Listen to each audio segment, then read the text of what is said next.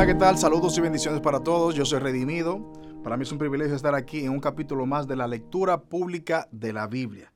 Hoy estaremos navegando en unos pasajes muy interesantes de mucha bendición. Estaremos pasando primero por Salmos 5, que es una invocación matutina de esperanza en Dios ante las calumnias de los enemigos.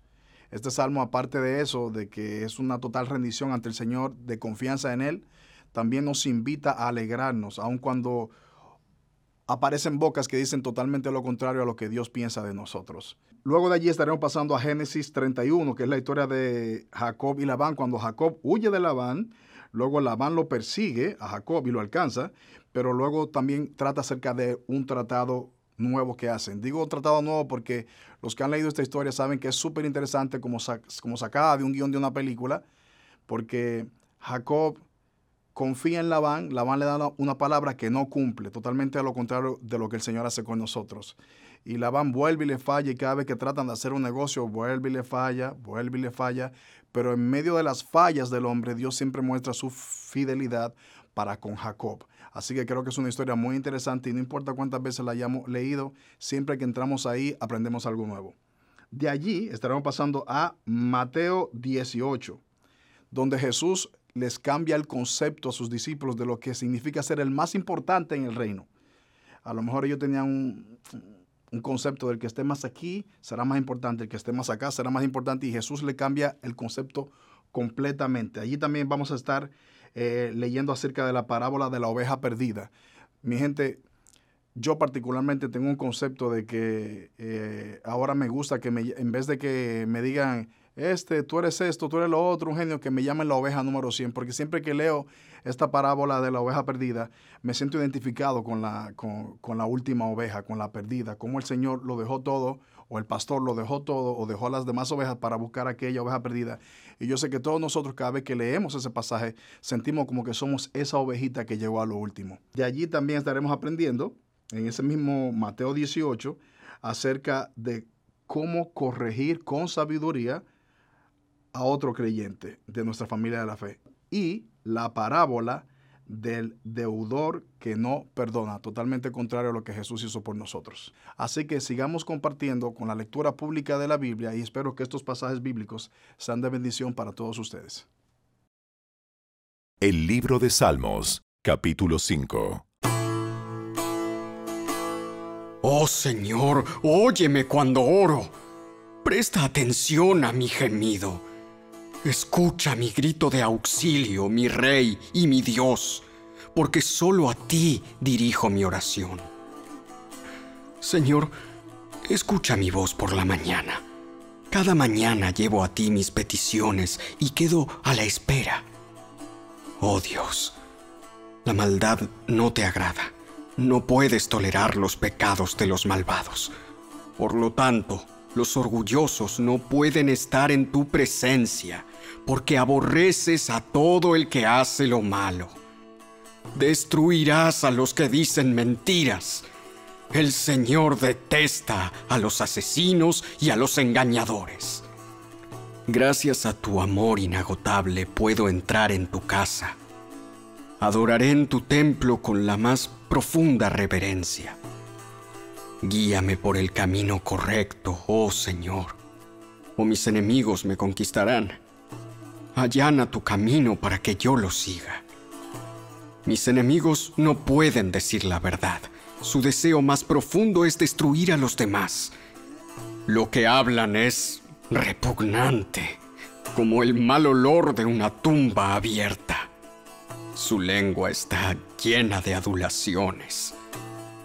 Oh Dios, declara a los culpables y haz que caigan en sus propias trampas.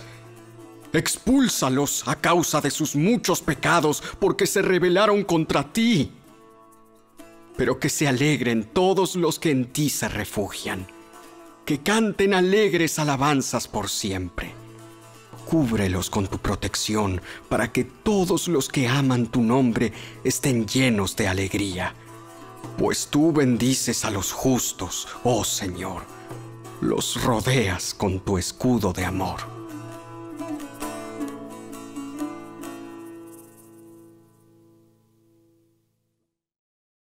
El libro de Génesis, capítulo 31.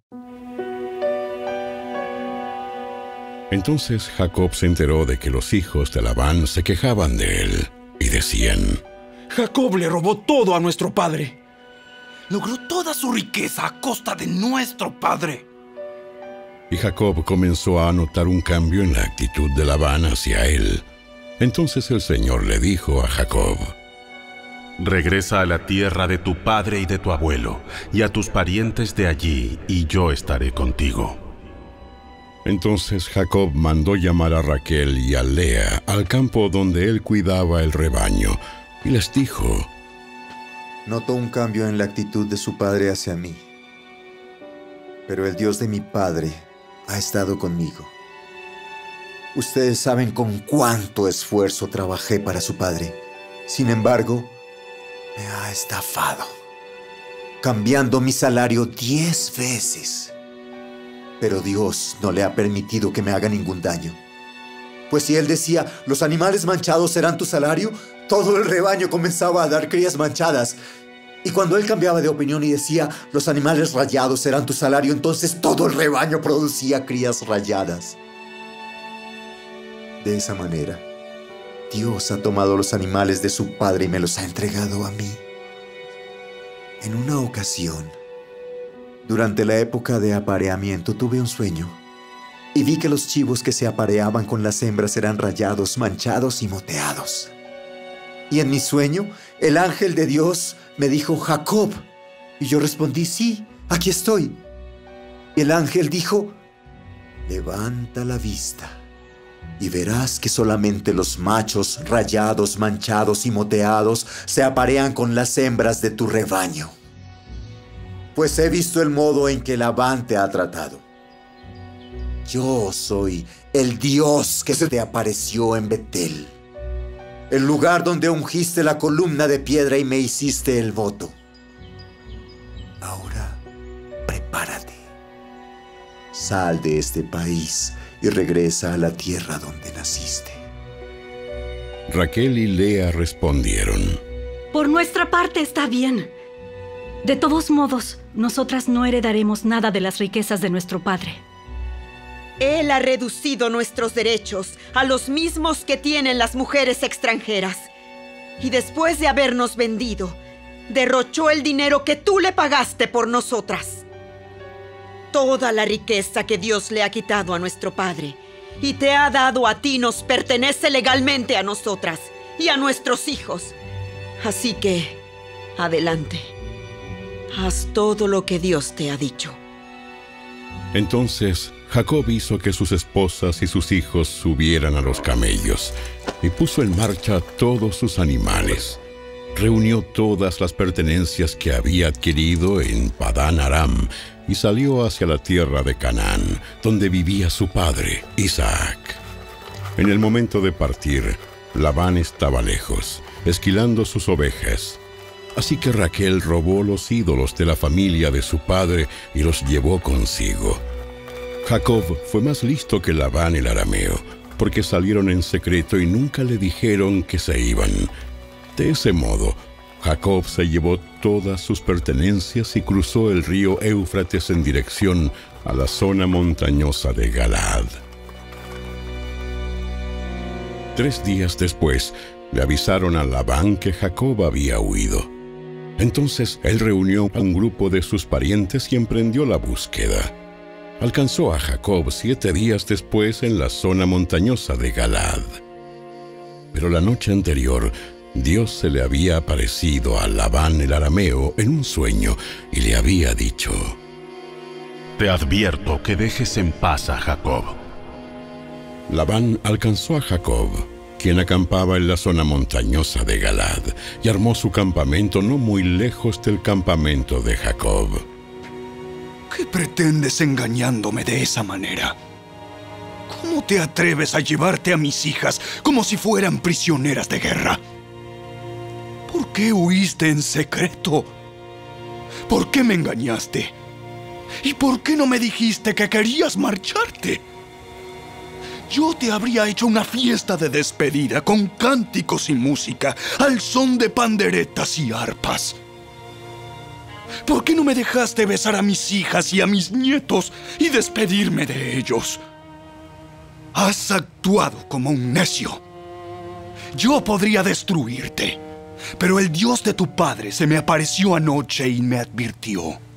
Deja en paz a Jacob.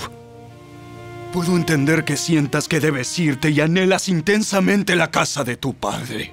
Pero ¿por qué robaste mis dioses? Me apresuré a irme porque tuve miedo.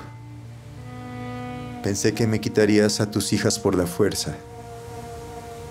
Ahora en cuanto a tus dioses, si puedes encontrarlos, que muera la persona que los haya tomado.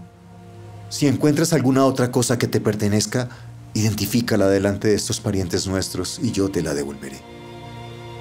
Pero Jacob no sabía que Raquel había robado los ídolos de familia.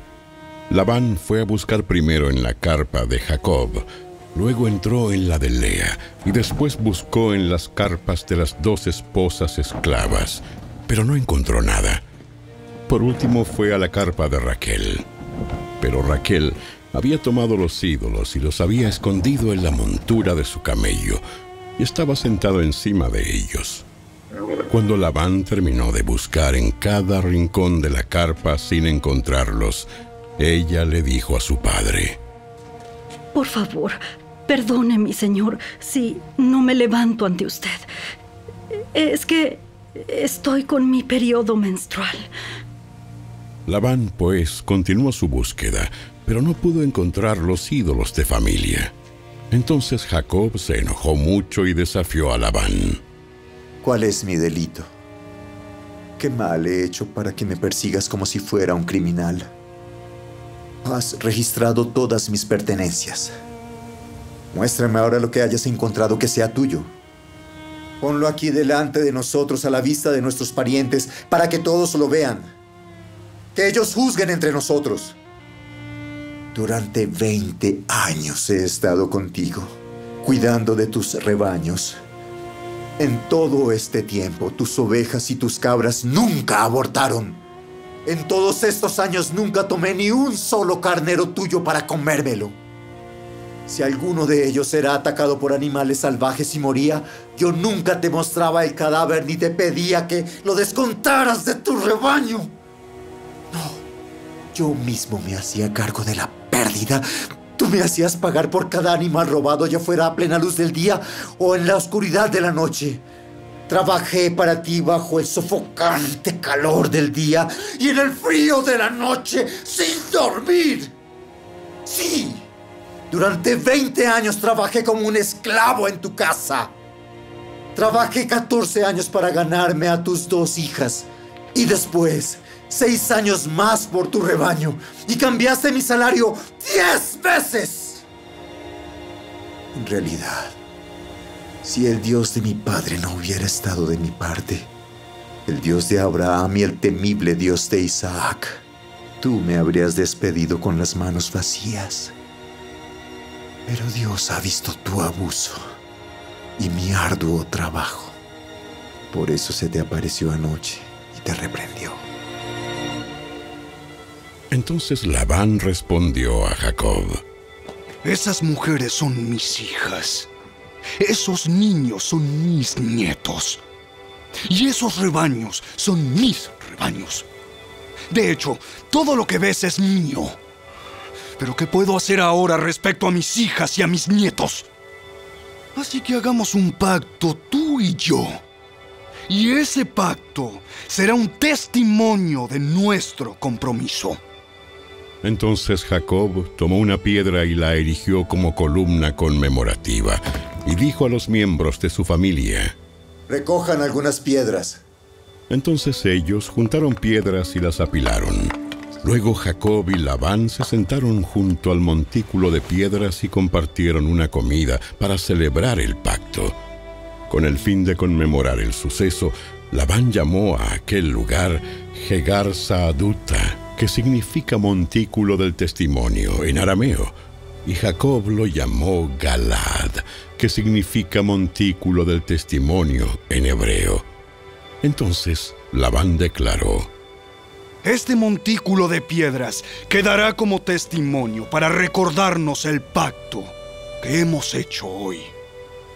Esto explica por qué ese lugar fue llamado Galad, montículo del testimonio, pero también se le llamó Mispa, que significa torre de vigilancia, pues Labán dijo, Que el Señor nos vigile a los dos, para cerciorarse de que guardemos este pacto cuando estemos lejos el uno del otro. Si tú maltratas a mis hijas o te casas con otras mujeres, Dios lo verá, aunque nadie más lo vea. Él es testigo de este pacto entre nosotros. Mira este montículo de piedras y mira esta columna conmemorativa que he levantado entre nosotros. Están entre tú y yo como testigos de nuestros votos. Yo nunca cruzaré este montículo de piedras para hacerte daño y tú nunca debes cruzar estas piedras o esta columna conmemorativa para hacerme daño. Invoco al Dios de nuestros antepasados el Dios de tu abuelo Abraham y el Dios de mi abuelo Nacor, para que sea juez entre nosotros. Entonces Jacob juró delante del temible Dios de su padre Isaac respetar la línea fronteriza. Luego Jacob ofreció un sacrificio a Dios allí en el monte e invitó a todos a un banquete para celebrar el pacto. Después de comer, pasaron la noche en el monte. Labán se levantó temprano a la mañana siguiente, besó a sus nietos y a sus hijas y los bendijo. Después se marchó y regresó a su casa.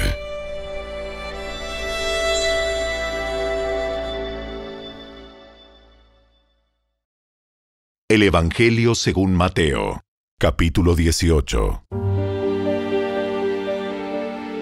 Por ese tiempo, los discípulos se acercaron a Jesús y le preguntaron, ¿Quién es el más importante en el reino del cielo? Jesús llamó a un niño pequeño y lo puso en medio de ellos.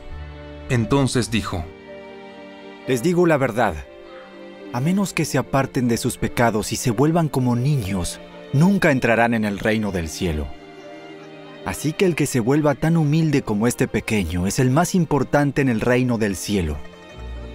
Todo el que recibe de mi parte a un niño pequeño como este, me recibe a mí.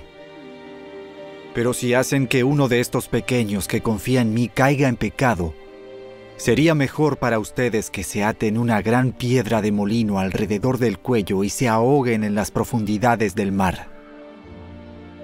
¿Qué aflicción le espera al mundo porque tienta a la gente a pecar? Las tentaciones son inevitables, pero ¿qué aflicción le espera al que provoca la tentación? Por lo tanto, si tu mano o tu pie te hace pecar, córtatelo y tíralo. Es preferible entrar en la vida eterna con una sola mano o un solo pie que ser arrojado al fuego eterno con las dos manos y los dos pies. Y si tu ojo te hace pecar, sácatelo y tíralo. Es preferible entrar en la vida eterna con un solo ojo que tener los dos ojos y ser arrojado al fuego del infierno. Cuidado con despreciar a cualquiera de estos pequeños.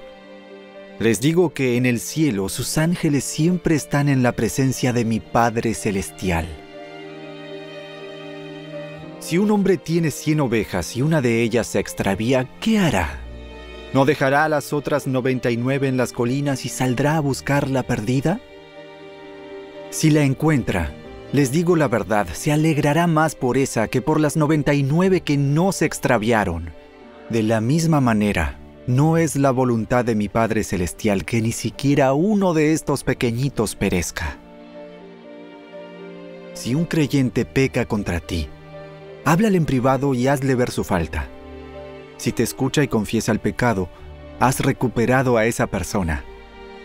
Pero si no te hace caso, toma a uno o dos más contigo y vuelve a hablarle, para que los dos o tres testigos puedan confirmar todo lo que digas. Si aún así la persona se niega a escuchar, lleva el caso ante la iglesia. Luego, si la persona no acepta la decisión de la iglesia, trata a esa persona como a un pagano o como a un corrupto cobrador de impuestos. Les digo la verdad, todo lo que prohíban en la tierra será prohibido en el cielo, y todo lo que permitan en la tierra será permitido en el cielo.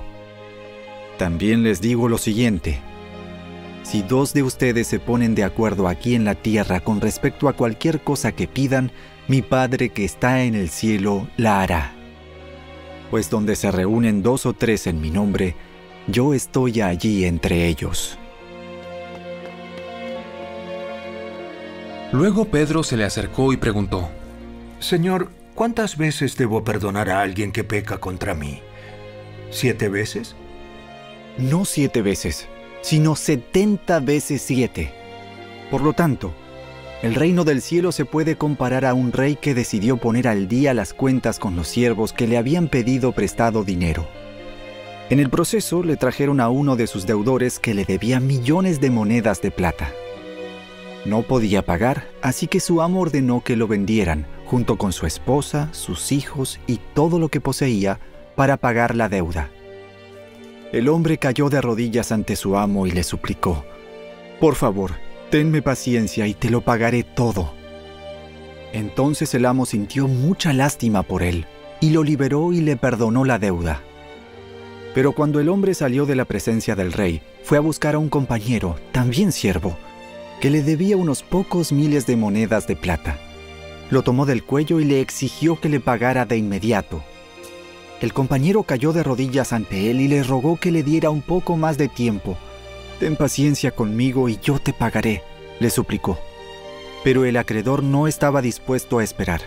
Hizo arrestar al hombre y lo puso en prisión hasta que pagara toda la deuda. Cuando algunos de los otros siervos vieron eso, se disgustaron mucho fueron ante el rey y le contaron todo lo que había sucedido. Entonces el rey llamó al hombre al que había perdonado y le dijo, Siervo malvado, te perdoné esa tremenda deuda porque me lo rogaste. ¿No deberías haber tenido compasión de tu compañero así como yo tuve compasión de ti? Entonces el rey, enojado, envió al hombre a la prisión para que lo torturaran hasta que pagara toda la deuda. Eso es lo que les hará mi Padre Celestial a ustedes si se niegan a perdonar de corazón a sus hermanos.